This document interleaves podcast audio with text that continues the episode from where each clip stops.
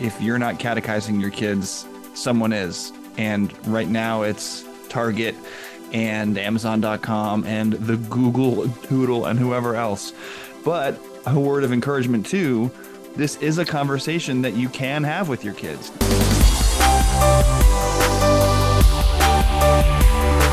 Welcome to the Stand Firm podcast. I'm Nick Lannon of Grace Anglican Church in Louisville, Kentucky, and I am here today with Matt Kennedy of the Anglican Church of the Good Shepherd in Binghamton, New York, and J D Koch of Saint Luke's Anglican Church on Hilton Head Island, South Carolina. How are you guys today? Great, Nick. Well, it seems, seems to me that we have two options for witty banter today. We can either add our voices to the giant pile of voices commenting briefly on the life and ministry of Tim Keller, or we can talk about how Matt Kennedy's daughter has suddenly become the most eligible bachelorette in Christendom. I miss I, I miss that somehow. I mean, I'm not surprised. Uh, no, no, I, I, on Sunday, I was I was really pleased. I mean, she she there's a, a young suitor who's been after her, Knock, knocking at your door. yeah, yeah, yeah. And um, Emma was uh, was told him that because he was unchurched, basically, he's a Christian, but he doesn't go to church except when he wants to. And because of that, he lacks Christian depth. She said, well, I, that's then I will no longer be available for you. So I thought that was really, I mean, that's kind of, that's what, that's, that was, I, I, I just remember myself at twenty. Yeah. I was just nothing like that. My my my, this... my daughter would have hated me. does this does funny. this does this type of announcement in your family take place at the announcements at your church? Like, is this like during the feast? we have a new we have a new status update. Um, yeah. One of the young young eligible co-eds in our church. No, he's, nice, he's a nice guy. I felt, I kind of felt kind of bad for him, but I was really proud of my daughter. Yeah, really, was... Maybe he'll get it. Maybe he'll get his act together. Stranger things have happened. Yeah, yeah. Um, hope so. You know, and um, seven years later, you might. Who knows? And who knows? In the meantime, right. there will and be. And you have another daughter too, so. I've got four of them, so yeah. I thought y'all wanted to talk. Maybe we will talk about the Dodgers and their incredible reversal. Oh. Uh, about the Sisters of Perpetual Indulgence. Oh, right. Yeah. We've been following that. I think that was like yesterday. Was it yesterday? Yeah, As a couple of days, recorded? Yeah. Mm-hmm. Who would think that like like an American institution like the Los Angeles Dodgers, or are they Los Angeles? Yeah. Yeah. Um, I don't know what they are anymore. I don't know. I don't know. I'm not Brooklyn anymore, I guess. So they, no, they were... certainly not. But they they, they age, would Matt. be apologizing. They would be apologizing to the uh, Sisters of Perpetual Indulgence. Yeah, one of the people quoted in one of the articles I heard about um, is goes by this the quote unquote stage name Sister Porn Again. That's P with a that's porn with a P. Yeah. Um, yeah. And they're like, what? It's just all in good fun. Like who who would be? Yes. Who we would do be, the same uh, thing the nuns do. Yeah, that's right. It's um, I mean, I mean, I it's really I, I've been getting more and more um, talking about this more and more about the.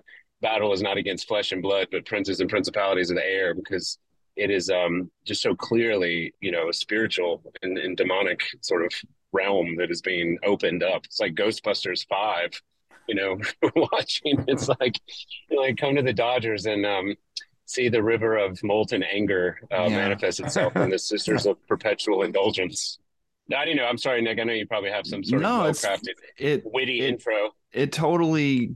goes right hand in hand. I mean, Pride Month is fixing to be intense, and it's not even here yet. We're already having these conversations about the Dodgers and Target and so and so, and all like all American holidays, pride creep has set in. There, there are That's right, all, starts... all, already debaucherous displays in every store I enter. Target, of course, is in the news recently for their especially egregious offerings for really small children. So by the Satanist, by yeah, the by the self-professed Satanist, we're definitely Satan respects your pronouns. We're definitely not Target shoppers in this family anymore. Yeah, but, can't handle it either. We do talk about L G B T Q plus ideology a lot here at Stand Firm, but this week we wanted to set ourselves a special question, um, one that has been prevalent in my own mind, which is how do we talk about this kind of thing to our kids? Now, obviously, different aged kids will have to be addressed in different ways, but I was surprised that the course of a recent conversation I had with my own kids, we had to go all the way back to the foundational ideas of objectivity and subjectivity and truth. Uh, so you, you guys, what are some of the things that Christian parents should be thinking about as they prepare to talk to their kids about pride? I mean, I think I think you're right to name age is one issue, but but also uh, educational context. Are, are they in public school, or are they in private school, or are they being homeschooled or in a classical school? If they're in public school, I think that those are the parents who have the most to worry about. And I understand why some parents would just have to put them in public school because of finances or, or, or whatever situation might be. But those, I think those are the parents most at risk, although some private schools, even private Christian schools, are are trending uh yeah, quote unquote Christian. yeah yeah yeah so um so I, I think I think that talking to uh, starting very early yeah um with a child, with your son, with your daughter, with your children, talking about what why God made you to be a boy or why God made you to be a girl, and how beautiful that is, and how if you if you get married when you're older, what that how that how that's a, a beautiful picture of Jesus and his church. I think those, those those kind of those kinds of conversations can happen without being too explicit, just very early on, just saying that God God really loved you so much he made you a girl. God really loved you, he made you so much he made you a boy, and and he, and, and because you're a girl, if you get married, you're going to get married to a boy who's uh, and and you can just you know just little conversations like that at home. Now, of course, they're going to get, again, depending on the age, they're going to get bombarded in a lot of public schools with the Pride Month paraphernalia. War in Target. yeah, yeah. So I think you also have to say, look, I think you also, I mean, I don't, I think we're in a foreign land now, right? We're not in, yes. we're in Egypt, we're in Babylon. So, so that means the parents really have to talk to kids about what Babylonians believe and what, what, and what Egyptians, well, what Egyptians that, believe. That's what I was going to say. Like, I think, I think even before Pride Month, and it's, and of course you have older children, Matt, so correct me. Yeah. I mean, please, if I'm mistaken, but, but, um, you know, from a very early age, we begin teaching like really what the distinction between a Christian and non-Christian is. Yeah. And it's not, um, you know, we're, we're clear to say it's not necessarily a moral category, although, you know, they have different morals than Christians and non-Christians do. But that it's really a question of lost and found, and that people who are lost, who do not know God, you know, act in d- dramatically different ways, believe different things. And part of our role and responsibility in the world is to is to witness to them. You know, we, we've been talking to our, you know, four, five and six year olds now for years about that, so much so that when they hear about people who have sort of different actions or beliefs, they're like, oh, well, they must not be Christians. And so we have to nice. Well, they might be. But um, but that's kind of the default uh, mission. And I'm grateful that they aren't saying it with like a sense of fear or even contempt or anger, but just sort of a matter of fact. Well, if you don't believe in Jesus and you don't believe that God created the world and is the Father, uh, you know, Almighty, well, then, of course, you might believe that this mountain is God or the sun is God or things like this. And that's that's begun laying the fr- framework for this discussion, because part of we, we have an eight year old that's just now starting to sort of age-appropriate body discussions and things like this, um, because we want to be on the forefront of explaining it to her before she finds out from a rebellious thirteen-year-old at summer camp or something. But, you know, even then, it's like the, the framework of the whole discussion is, well, if you don't believe God created in his image men and women, well, then you might believe all sorts of things about, about who you might be or, or could be. And that's why there are some people who are confused, and we pray for them. And then they're always like, and Daddy tries his best to Uh, bring them to know Jesus. You know? So I'm like, well, and then they look at me and I'm like, yeah, that's what I do, kids. So that's kind of our M O at the at the moment. But of course, you know, you've you've been walking through the whole. Uh, you have the, you know, you have all the way up to twenty year olds, so you're um, right in the thick of it. Well, it has been. I mean, as I say, I mean, just we, we homeschooled, and when they got into high school, we put them through Memoria Press, which is an online acad- classical based academy, and so it hasn't been. It hasn't been difficult. They've been getting the same message from us that they get at school uh, in the classes they take. And most, a lot of the kids at our church are homeschooled too. Not all of them, but but a lot of them are. are. And and so we we have had kind of a cultural worldview uniformity around our kids um, from the time they've been they've been small. And I think, I mean, I I, I know that there's people who say you want to put them into public school so they can, you know, bear witness to the gospel, and all that, that's fine. I'm not, I don't want to get in that argument, but I will say that for us, this has provided a safe, protected environment for them to grow up and and learn about what the world will tell them, learn about what, you know, what, what they're going to hear when they go to college or when they go, when they get, go to work. But I'll also hear about that in the context where we can provide them with, we can equip them with yeah. ways to to combat that way of thinking. And it sounds like that's kind of what you were doing, Nick, with your, with your yeah, kids. You, I mean, you, you train a scuba diver in a swimming pool so that if something goes yeah, wrong, right. you're right there to save them. You don't put, and I've, I've used this exact example on this show before, but you don't send your children out to be missionaries in the world in lieu of yourself, first of all, and without any sort of training and support. You you train them at home in the safety. And then even when somebody goes out to swim with the sharks, we enclose them in a steel cage. We're very okay. concerned about their protection. I did have my children in public school for a number of years, but, but I think that it's it's even broader than that. It's just now a cultural assumption yeah. that blur that really does. And I, like I alluded to in the introduction, I really was able to see this in my own kids in a recent conversation. The, you really have to drill down to get to the distinction between, well, everybody thinks what they, they think, like so-and-so right. thinks this, that's true. So-and-so thinks this, that's true. And you really have to slow the kids down and say, now, is this a thing about which two different things could be true? Like, is this an opinion right. which ice cream flavor is preferable? Or right. is this a thing about which there is an objective truth? And that's a that's a conversation that is happening in the cultural level less and less, I think. And that's what C S. Lewis saw. I mean, a lot of people have seen it, but I was just reminded of this at this retreat I was on in um, Abolition of Man. You know, his opening, one of the opening vignettes in that book is about um, a question as to whether or not this waterfall, I forget what the exact words were, but it was essentially a value judgment on whether it was beautiful or not.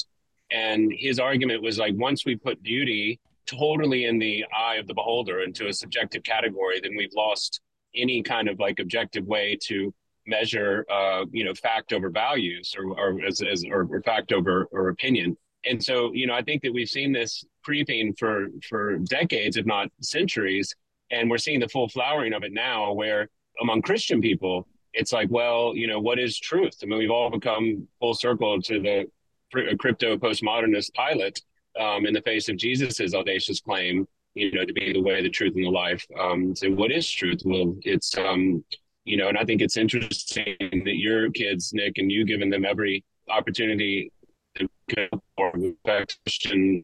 I mean, obviously with regular failings, but I mean, it, it, certainly more than most. And yet even even they are struggling with this concept. I think that's a that's a cautionary tale for all of us going forward. Yeah, I mean, I think I think it's part of our social imaginary. We just we just we intuitively think of ourselves as the arbiters of our own truth. That's, we're raised to think that, and we're, we we swim in that water, and and so it takes it takes a lot of it takes a, a, a an explicit and careful identification of that false philosophy on the part of parents and teachers to bring it to the surface and then say, okay, here's why, here's why that's wrong.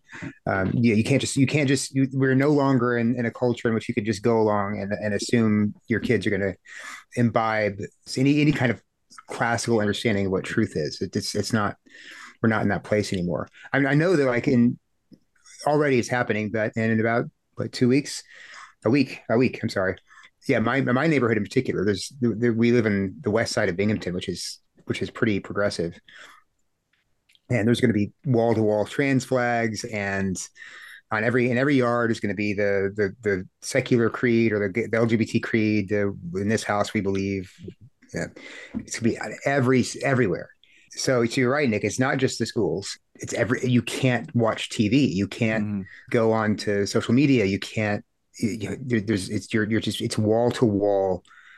This idolatry, this false god has been sex god has has has taken over every aspect of our lives. So again, we we're we're live, we are foreigners. We are and, we are strangers in a strange and, land. Of and our kids, and our kids don't want to be hateful, and this culture will make them feel hateful immediately for any sort of hesitation or failure to immediately recognize the, the wonderfulness of all this stuff. Yeah, you don't even have to. I mean, I think it's important. You don't have to not. I mean, you don't have to like put a buy a sign with a rainbow and a, a X through it, a rainbow flag and an X through it. You just don't put your rainbow flag up, right? Just don't wear any kind of paraphernalia. Don't put any kind of symbol on your car.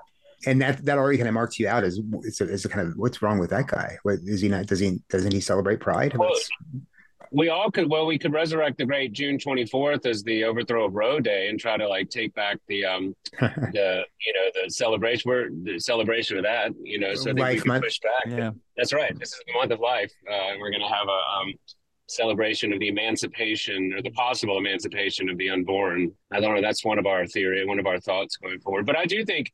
You know, I, it, it, again, back to the one of them. Sorry, I'm mixing podcasts because I was listening to y'all's demotivations on this. But, you know, we could talk about Tim Keller. Um, I mean, God rest his soul. And I. I well, hold on, hold on. I don't, I don't want to move on from this yet. I did want to say sort of one. I wasn't I wasn't going to talk about him. I was going to say that for those of you who think that we are in some sort of neutral world, then next month. Right. Um, certainly, in, I mean, just take next month in the celebrations on T V and in the stores and compare it to the relative paucity that came from Easter just a month ago or so, yep. and see what the real religious um, theocrats are in our country, and stop whining so much about the, the specter of Christian nationalism. Start worrying about, what does Mary Harrington call it? Um, uh, bio-libertarian cyborg theocracy. You know, that's, that's the real, that's the real frightening uh, specter to be afraid of. Yeah, I think that there's, and I know that we've said this before too, but um, there's a that there's a stern word to parents here, which I hear myself, which is that if you're not catechizing your kids, someone is. And right now it's Target and Amazon dot com and the Google Doodle and whoever else. But a word of encouragement too. This is a conversation that you can have with your kids, even your young kids, as as you were saying earlier, Shadina, and I found too, even though we did have to, in the little conversation we had the other night at dinner, go back to first principles. We did that, and they were able to understand. And there, when you can, you know, use examples from the real world about objectivity and subjectivity, these are conversations that can be had. This truth can be communicated, and the good news not only can be heard, but needs to be heard by our children from, from the very earliest ages. Amen. I think I was talking about to Ann about this on on either demotivations or printing guys, can't remember which one, but, but do you ever do you ever do you ever speak without a microphone in your face? Stop podcasting. That's right. You're like Max Headroom. That's what it is. Like Matt is the first A I chatbot. I say that so, lovingly, Matt. Very realistic. Well, we were saying, uh, and I forgot what we were saying. It's, it just went out of my. What was it? What was it that I was saying? Oh, oh, oh this is what it was. Nick, you uh, you know, prompt, I was saying, we were, I was talking about how, like, when it first, you know, when, it, when the when the rainbow flags first started showing up. This is back in the early two thousands, and I didn't know. I think I'm maybe I didn't maybe I did know what they meant, but I don't remember knowing what they meant back then. Um, but there was like maybe one or two in, in Binghamton. It was like very early on. And and one of them was flying from the house on the west side of of the assistant rector of Trinity uh, Episcopal here in, in Binghamton, which is one of the cardinal parishes. And she, her name was Heath Savetta.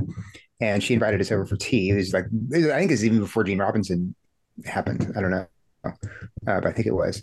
So we went over there, and she had this rainbow flag in her front porch, and I thought, oh, I I, I thought that's kind of pretty, rainbow. It's, it's like May, sun was shining, birds were singing, green grass, all spring was springing. So it was just, it was kind of a beautiful thing. But you know, when I found out what it meant, and really I grasped what it meant, that the beauty was lost. But but I think what what. is happen happening now is the aesthetic of of the L G B T Q movement is so ugly now. It's lost. Not that it, not that it, not that it was ever actually truly beautiful, but it had a veneer of of shyness to it. Um, maybe back in the early two thousands, but now it's just ugly. It's it's it's men with with facial hair and makeup and Adam's apple telling children to tune out their parents and tune into. To tune into them. It's it's it's the trans flag, the trans L G B T clip with it, this ugly, nasty brown weirdness as an arrow cutting through the rainbow. It's, it's just, also it's just, inextricably linked to truly horrifying surgeries. Yeah, yeah, yeah, yeah. Yeah. I mean, if you, I mean, I don't recommend anyone, well, don't Google it for goodness sakes, but there are those like, there's those training videos that have been going around that are, you know, at least uh, blessedly um, animated. Goodness gracious. So the horrifying ugliness cannot help but seep through. Right. I, I remember, I remember saying, I, I, whenever I teach on the deceptions of Satan, right? One of the things I tell my people is, you know, you, Satan's not going to come out and say, "Hey, I'm Satan." uh, he's not going to, he's not going to, he doesn't have the horns and the, and the red suit, and uh, he's not hideous. He comes as an angel of light because he wants you to not recognize him. But I think he's, he seems to have dropped the angel of light bit. Sorry, just, he's now full on Satan. Uh, I'm going to mutilate, I'm going to mutilate children and keep them from going to puberty and, and separate them from their parents. Um, and you're going to celebrate this. And everyone's saying, yeah, yeah, let's do it. It's just amazing. Yeah, it's, it is amazing. I mean, I think I was, I was, um, I was talking about this at the Rector's Forum at Saint Luke's just this past Sunday, that I haven't given up like persuading people, but it has, it has brought me to a place of redoubled like actual prayer. I mean, like deep, specific, persistent prayer, because this is so clearly a, a deception and a assault. You know, I don't know how else. I, I keep using the Gerasene demoniac as an example. I don't know what else to, to go to. It's like, this is, these people are being assaulted, driven to self-harm among the tombs, and the only the only recourse for this is exorcism. I mean, it's deliverance, because there's no other explanation for it.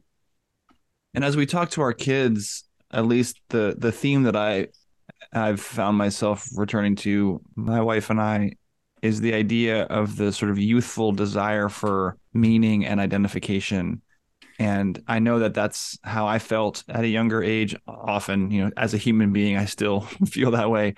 But when there is no good, loving Father in heaven who has given right. you identity, who names you, who knew you from when you were in your mother's womb and has loved you and has given everything for you, when you don't have that, you're going to be casting about, weeping and that's gnashing right. your teeth, looking for anything to hold on to, to identify yourself. And as, to use Matt's analogy, as Satan lets himself out of his costume more and more, the urge to identify more and more uniquely becomes stronger and stronger. And so, you know, it's just like the first taste is always free, but then you have to get more and stranger and harder. And you have to have a particularly unique identity in whatever there are, you know, eight hundred sexual identities, because everybody has to have their own unique thing. And it's only in Christ that we are, in fact, uniquely known by our Creator. And if you don't have sure. that, which we can offer our kids, if you don't have that, that makes all the sense in the world about this desperate search for meaning that all of their non-Christian friends are going through. That's right. And it's because if you have a, if you have your own identity, then you are unassailable when it comes to being judged. And the greatest fear we have is that we are being judged, because we're all under the, the just deserts of the co- accusation of the law. And so in the absence of an actual absolution, then the only the only recourse you have is is self-affirmation, which in this case looks like a creation of a of an unassailable identity that can't be held accountable for anything. And that's that's that's all the theological foundation of this entire sort of psychosis, is this run from the, the law, which is understandable, uh, but that's why Jesus came, to silence the voice, the, to fulfill the accusation, and to give the church the voice of absolution that would finally silence that accusation that can't be silenced mm. in any other way. That's why the only current sin is to not be true to yourself, because that's right. you, that's because right. you are God. Was also why all of these people pile on in support of the L G B T Q plus, because if that is true, then nothing is wrong. I mean, that's that's the final thing. And so the less I can say that, then the less it is that I will be held accountable for any of the things that I feel like I might be held accountable for if something was true. But as long as a girl can just by fiat decide to be a boy and vice versa, and any possible sexual Um, deviancy is one hundred percent okay as long as it's consensual, well, then I might be okay. And that's what's driving this entire thing, which is why, again, it's a spiritual. It's, I mean, Paul says this in Romans one, those who who, who not only reap the just deserts of, of their debauchery in their own bodies, but then there are those who condone the very thing that they know they not they, they ought not to. And this is this is where we are.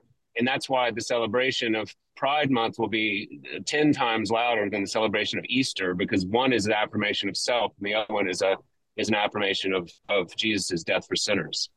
I think that um, the church has a, its job cut out for it, but, you know, especially because not only has this kind of thinking pervaded the world, it's it's beginning to um, pervade the church, and not just and not just the main lines. We were, you know, we know the main lines have been lost for, or at least most of them have been lost for a number of decades now.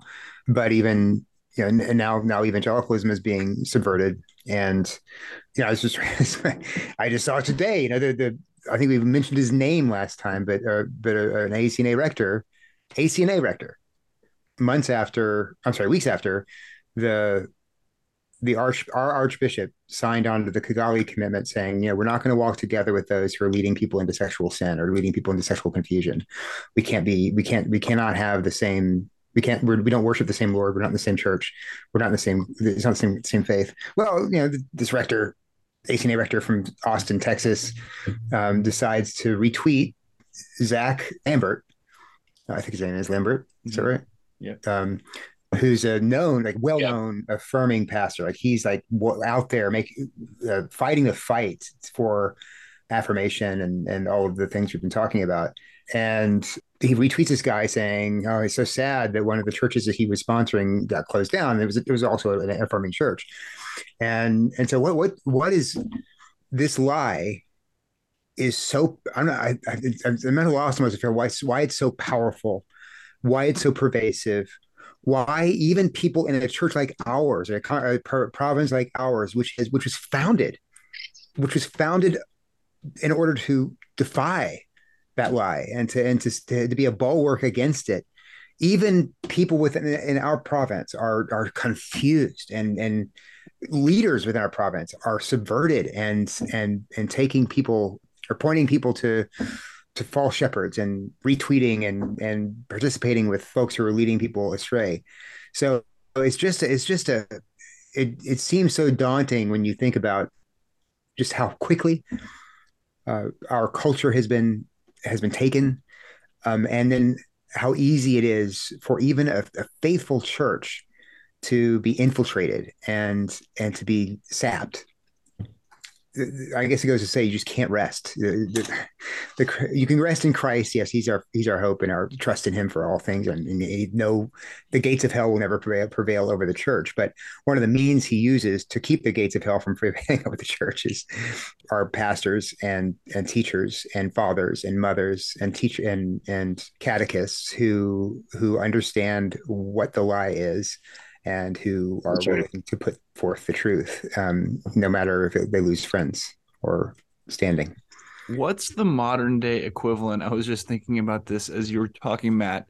What's the modern day equivalent to Elijah's contest with the prophets of Baal, where there's a very sort of objective, like, you call down fire from your God, I'll call down fire from my God, and we'll see what happens. And Baal is shown not to exist.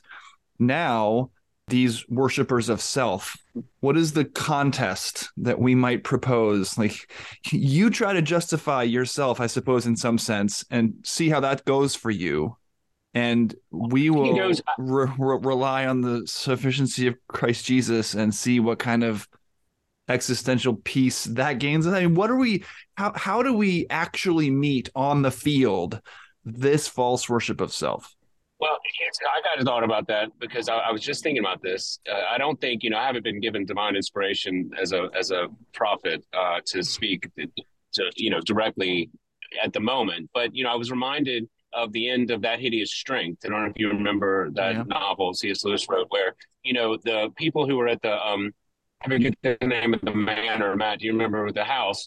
You know, at the very end, they're like, what did we do? Like, we just planted some berries. You know, yeah. we we lived our lives. Like, they just, they over against the terror of the of the nice and sort of the technocrats and things.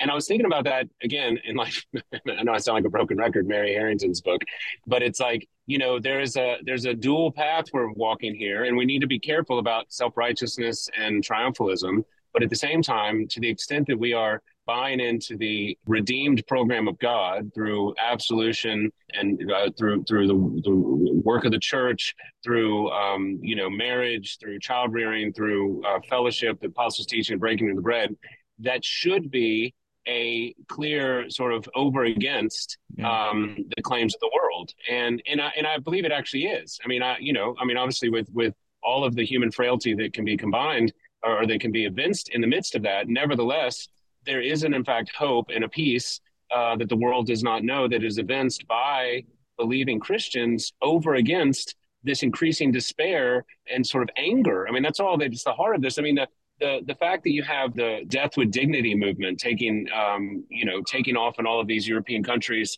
at lower, uh, you know, uh, younger and younger ages, you know, this this sort of creeping um, nihilistic wave like the Great Nothing and um, Never-Ending Story. I mean, we stand defiantly over against that. And hopefully with our, not only with our lips, but with our lives as we pray, we evince something of the contest over against the prophets of Baal. Yeah, I was I was kind of thinking along the same lines. I mean, just just the, the the the outrage that you're met with when you won't celebrate, when you won't affirm, when you don't wear the flag, when you, or you raise the flag, when you don't do obeis- obeisance and stuff in the way they want you to do obeisance. That rage is very similar to the prophets of Baal cutting themselves and mm-hmm. uh, and dancing around their altar and screaming, and they want you to die. They want you to, they want uh, you to submit uh, so badly, and not do, just not doing that. Yeah, um, in a calm way and in a loving way. That just, I mean, that just that just increases the rage, and that um, they're waiting for the fire to come down. They're waiting for you, something to happen to you because you are not bowing down to their God. And I think that's, they want to cancel you. They want to destroy you. Uh, they want to shut you up. And when you're not afraid, when they come at you raging and angry and you're just not afraid, I think that's where their the fire doesn't come down. That's where they're, they're, they're, they're angry because you're not destroyed. And they're angry because you, you, you, you won't go along with what they, what they want you to go along with. And meanwhile, they're the ones being burned up, right? They're, the, they're the ones being being consumed in in their rage and anger and hatred and and self-worship, and we're fine. Amen. So why don't we end on a note of good news here? What is, other than keep on keeping on, which is a good word, I think, that is what we are called to do, you know, worship and word and table week by week, day by day, hour by hour. What is, what is the encouraging word both to parents, uh, to their kids, to our congregations, to other people who will go up into pulpits on Sunday morning? What what can they t- take with them as an encouragement? Well, I think, first of all, I mean, Matt, you, you end it, Matt, but I mean, I think the only thing I would say to that is that the debauchery and the sort of the darkness outside of the covenant people of God's life has been this dark before. You know, I mean, you read some of the, the accounts of ancient Near Eastern cultures and the various places to which the Israelites and the um, and the, the people were exiled to, and the, and you think of the Apostle Paul and the early church in various cities in Corinth and Galatia and places like this. Like the this is nothing new. It's just something we have been called to, to face in our generation afresh. And so that's that's at the very least what gives me comfort. But Matt, you uh, you no, I was going to say further, I, uh, further down the field. I mean, I guess. You, you, you, all, both of you probably had this this experience on, on a Sunday morning when you're getting ready to preach, and you're not going up there relying on, boy, I sure hope I, I have the right kind of, you know, delivery. I mean, hopefully you're not. I, I sure hope I, I, I have the best rhetorical flourish at this particular line. If that's what I was hoping in, I'd be disappointed every time I preached. But, but I'm not hoping that. I'm, I'm hope I know that the word that that God has given us is more powerful than anything I could, I could add to it. So I trust that I go up there and preach, and God will, will do what he will do with his word. And it's far more powerful than any flag or any slogan or any ideology. So, so that's that's that's a confidence we have as preachers, but I think it's also the confidence that a, that a parent can have, a father, a mother, or a teacher can have, that, that, or a Sunday school teacher, whatever. You you have you have the most powerful thing in the world in your hands, uh, and, and that's um, Jesus speaking through the scriptures. So, so that's our that's our weapon, that's our tool. Isaiah fifty-five is true, that the word of the Lord will go out into the world and not come back empty, but will in fact accomplish the purposes for which it was sent. Praise God. Well, thank you for listening to Stand Firm this week. If you would like to keep the conversation going with us, you can be in touch. You can rate and review the podcast on iTunes, or send us an email at mailbag at standfirminfaith.com, or join the Anglicans for the Gospel Facebook group. Thanks to J D Koch and Matt Kennedy. I'm Nick Lannon, and Lord willing, we'll be back next week. Until then, by the grace of God and Jesus Christ, we'll be standing firm.